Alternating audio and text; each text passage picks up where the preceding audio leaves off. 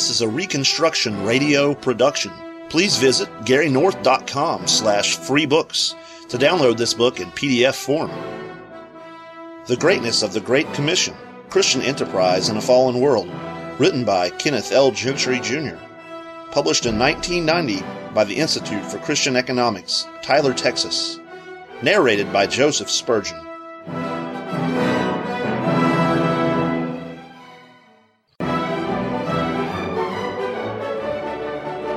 Part 2 Configuration Chapter 3 The Declaration of Sovereignty The eleven disciples proceeded to Galilee, to the mountain which Jesus had designated, and when they saw him, they worshipped him.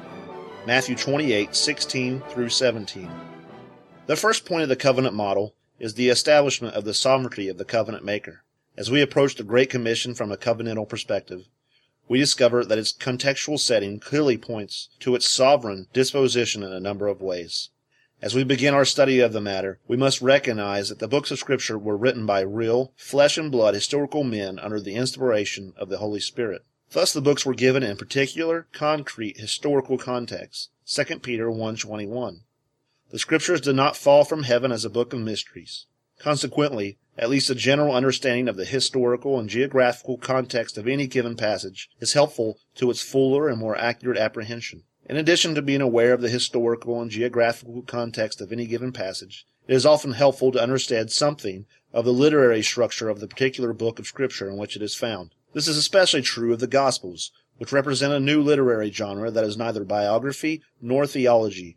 The literary genre is gospel. As New Testament theologian Donald B. Guthrie has noted of the Gospels, whereas they are historical in form, their purpose was something more than historical. It is not, in fact, an accident that they were called Gospels at an early period in Christian history. There were no parallels to the Gospel form which served as a pattern for the earliest writers. The Gospels were written by common men who organized the material according to a thought out structure, plan, and purpose. Luke 1 1 through 4. So something of the literary structure of Matthew will also be helpful in opening us to the sovereignty of the covenantal Great Commission. Let us consider then the place, time, and literary setting of the commission. As we turn to the geographical matter, we will note the covenantal significance of both the region and the topography of the place where the commission was given. The region was in Galilee. The topographical setting was on a mountain. The Gospels teach us that Christ's disciples were instructed by him to go to a certain specified place in Galilee to meet him after the resurrection. And of course, the Matthew 28:16 reference is from the very context of the Great Commission. It is interesting that Christ instructs his disciples to meet him in Galilee. Of course, Christ lived there in his youth, called his disciples in Galilee, and performed much of his ministry there. Yet the fact that he would prearrange a post-resurrection appearance with his disciples in Galilee in order to commission them as he does, is instructive. This change of locale is noteworthy, and that they were already in Jerusalem, the heart of Israel and Judea, and will very soon return there to await the Pentecostal empowerment for their mission. Why were they now instructed to take the trip to Galilee? Galilee was an area in Israel that contained a mixed Jew and Gentile population from the earliest times, having been only inadequately conquered and settled by the Jews during the original conquest of the Promised Land Judges 133. In addition, during the later Assyrian conflict, the Jews of the area were carried off into captivity, leaving many Gentiles as the inhabitants of the land. 2 Kings 15:29. For these reasons, Upper Galilee was known as Galilee of the Gentiles. Also for these reasons, Galileans were noted for their peculiar mixed accent and were looked down upon by the Jews in the southern, more pure regions. Interestingly, Matthew is the only gospel that mentions Christ's early command for the disciples to avoid the Gentiles in their ministry, refers to Jerusalem as the holy city, and records Christ being called the King of the Jews prior to Pilate's cross inscription. Yet three times at the end of this gospel, Matthew mentions that Christ was to meet his disciples in Galilee, well away from Jerusalem, and well into the area of mixed Jew and Gentile inhabitants. In addition to this information, we should note that just prior to the Great Commission is mentioned the Jewish bribe and the lie regarding the whereabouts of Christ's body. They gave a large sum of money to the soldiers and said, You are to say, His disciples came by night and stole him away while we were asleep. And they took the money and did as they had been instructed. And this story was widely spread among the Jews and is to this day. Upon mention of this cover up by the Jews in Jerusalem, Christ appears in Galilee to give his commission to disciple the nations. Matthew 28:16 and 19. The gospel, as we will see, was designed to promote Christ's sovereignty over the entire world, not just the Jews. Thus, even the place of its giving anticipates this. For, in light of Matthew 4:15, it is likely that Galilee here represents all peoples in verse 19. That the disciples went to the mountain which Jesus had designated seems also to be for some particular purpose. Christ's employment of mountains for instructional effect is familiar enough. For instance, the Sermon on the Mount, the Olivet Discourse, and the Ascension were from a mountain, the Mount of Olives. Mountains are significant in Scripture as symbols of sovereignty, majesty, exaltation, and power. As such, they often stand for kingdoms, as several of the verses in the preceding note suggest. It was on a mountain that Christ commissioned his disciples to take the gospel to the nations. The majestic effect of this commissioning from a mountain will be dealt with in detail later in chapter 4. There I will focus on the implications of the hierarchical authority of the commission. At this point, I merely point out the appropriateness of the majestic commissioning of the disciples from a mountain for symbolizing his sovereign transcendence in this covenantal transaction. The idea is captured well by Lenski. On mountain heights, heaven and earth, as it were, meet, and here the glorified Savior spoke of his power in heaven and on earth. With the vast expanse of the sky above him and the great panorama of the earth spread beneath him, Jesus stands in his exaltation and in his glory, a striking vision indeed. This is why the disciples worshipped him there. Matthew 28:17. The commission was granted by the resurrected Savior, who had finished John 19:30 the work of redemption, which his Father gave him to do. John 17:4. Having conquered sin, Romans 3:23 through 26, Satan, Colossians 2:15, and death, Acts 2:24 and 31. Christ arose victoriously from the tomb as a conquering king to commission his disciples with the sovereign authority to take this message to all nations. In the complex of events connecting the resurrection and the Great Commission, we witness the investiture of Christ as sovereign.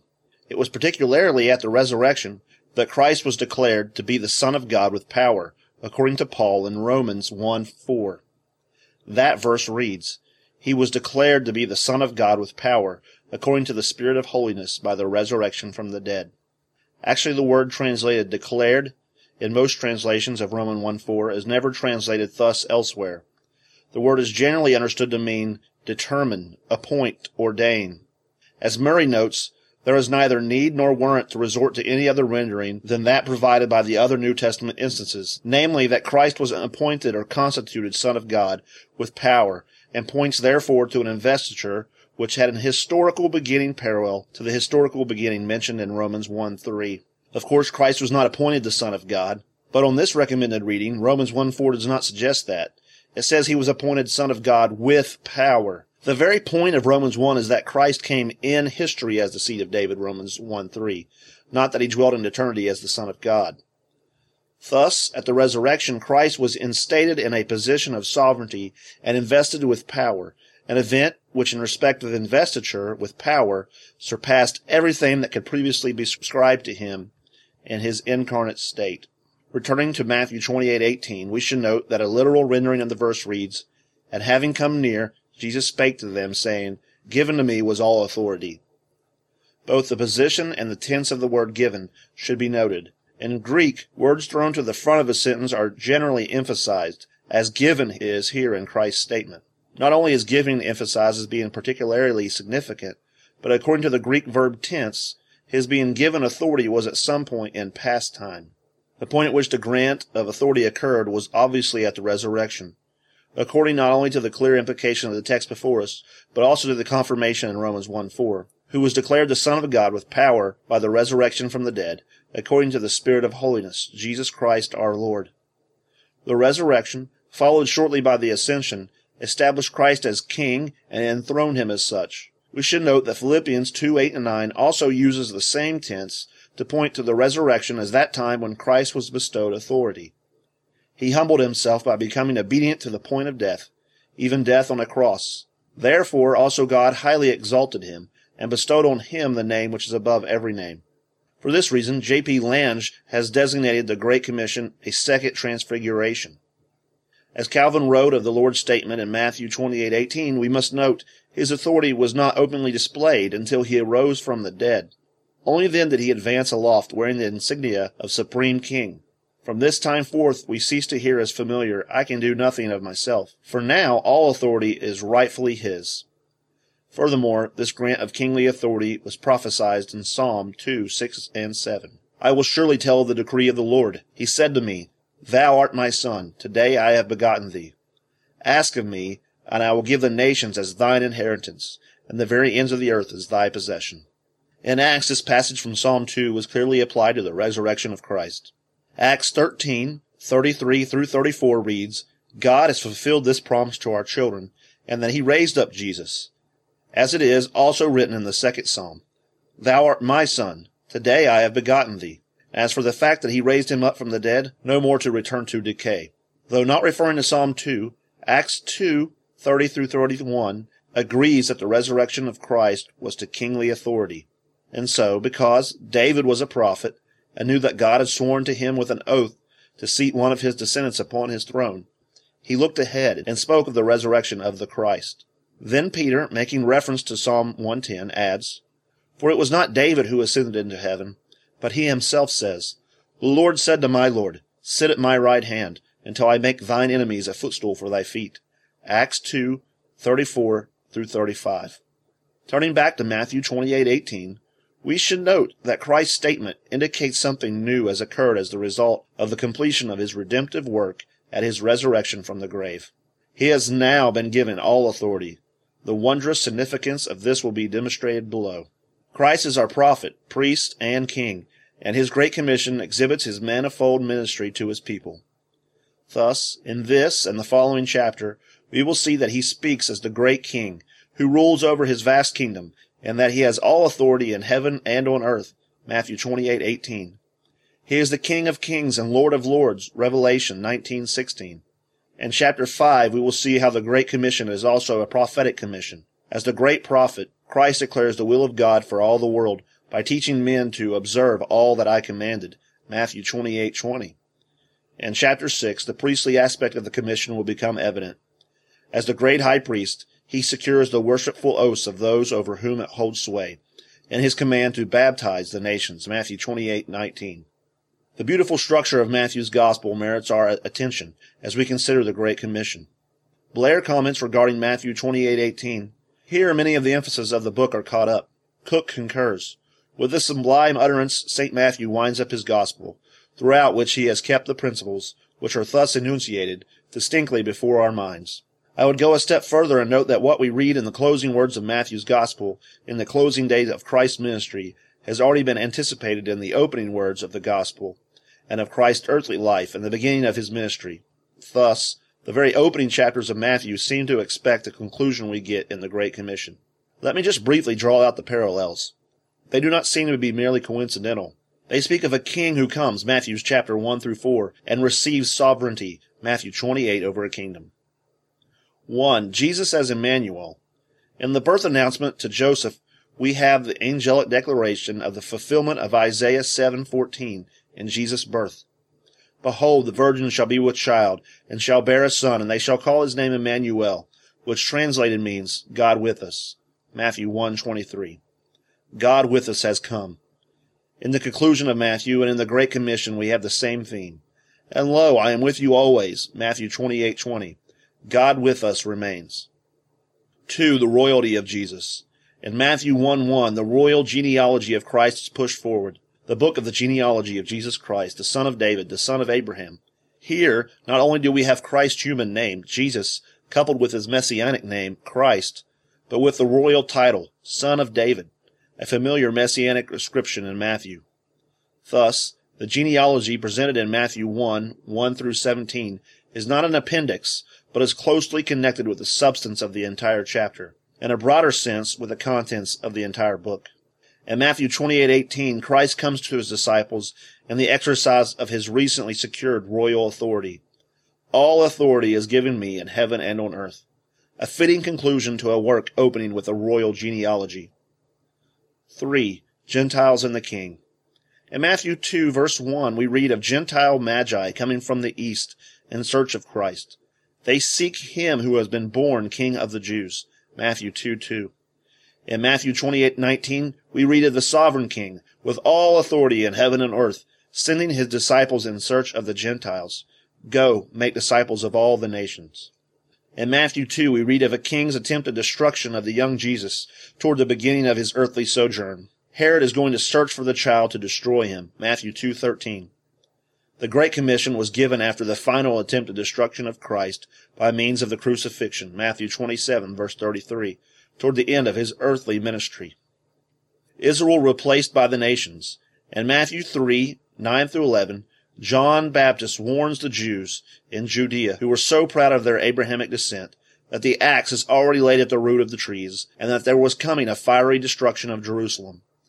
In the Great Commission, Christ, the true son of Abraham, while in Galilee, verse 16, after the Jews lied about his resurrection, verse 12 through 15, commands his followers to go, therefore, and make disciples of all the nations. Matthew 28:19. 6. Geographical juxtaposition.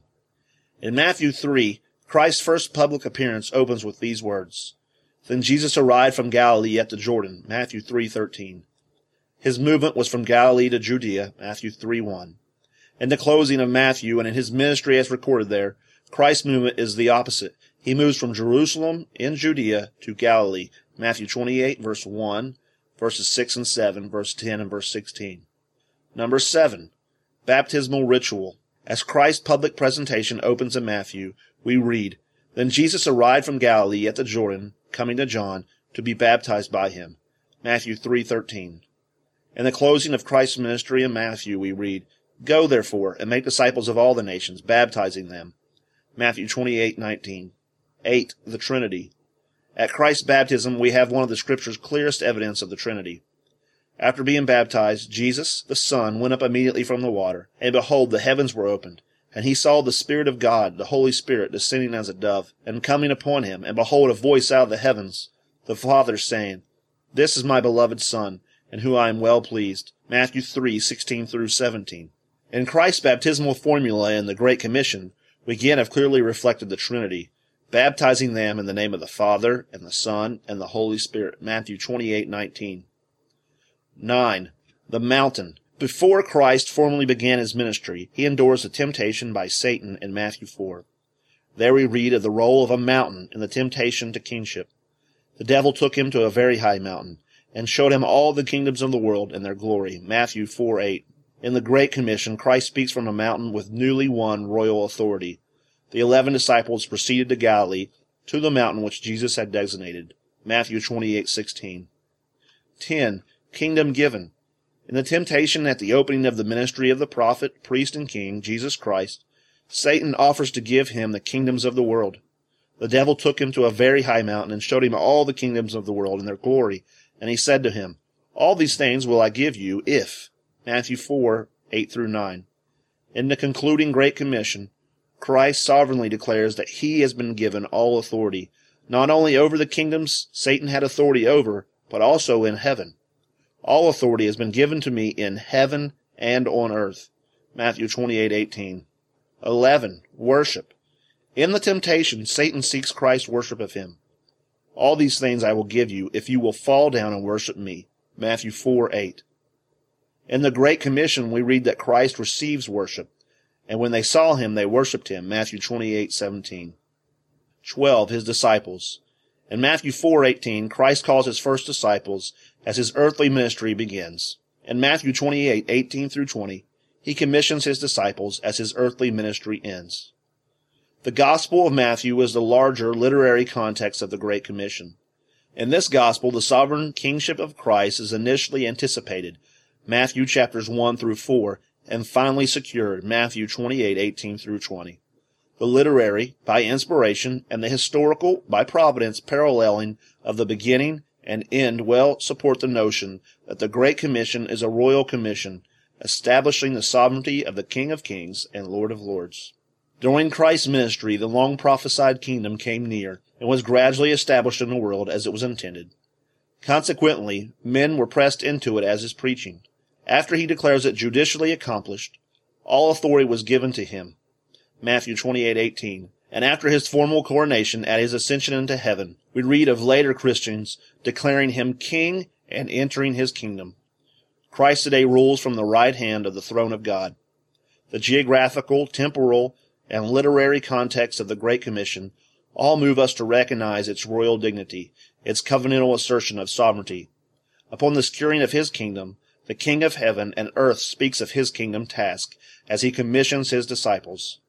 The kingdom that had been making advances in the ministry of Christ was judicially secured by the right at the resurrection. To understand the Great Commission as anything less than the recognition of the sovereign dignity of Christ and the outline of his kingdom expansion falls short of the greatness of the Great Commission.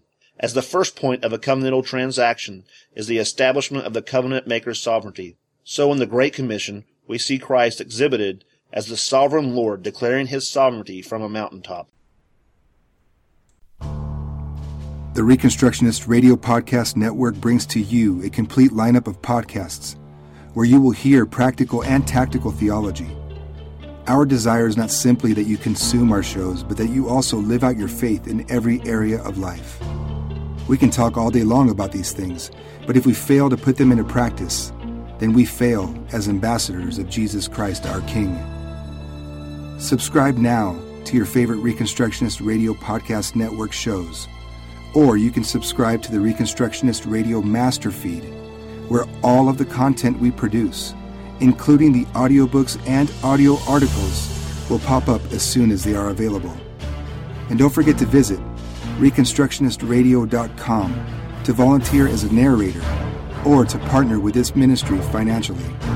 May the Holy Spirit stir you into action for Christ and His kingdom